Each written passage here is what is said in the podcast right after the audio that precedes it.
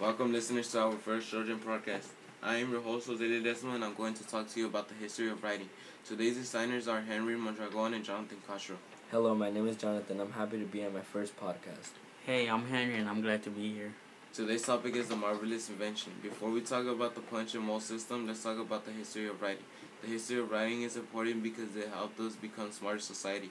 Writing has helped us understand one another's culture, have better communication to spread ideas throughout the nations. The Sumerians were the ones that developed writing with the Chinese and came with came and made the writing system more advanced. Later on, the Mayans de- developed their own styles of writing.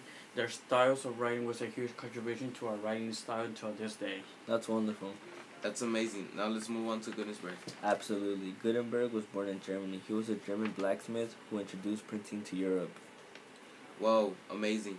His arrival to Europe was event and also Gutenberg inventing a printing press in the millennium time in 1440s. His invention was created during the Renaissance. His invention changed the world by helping us with technologies and large mass production to Europe. That's very interesting.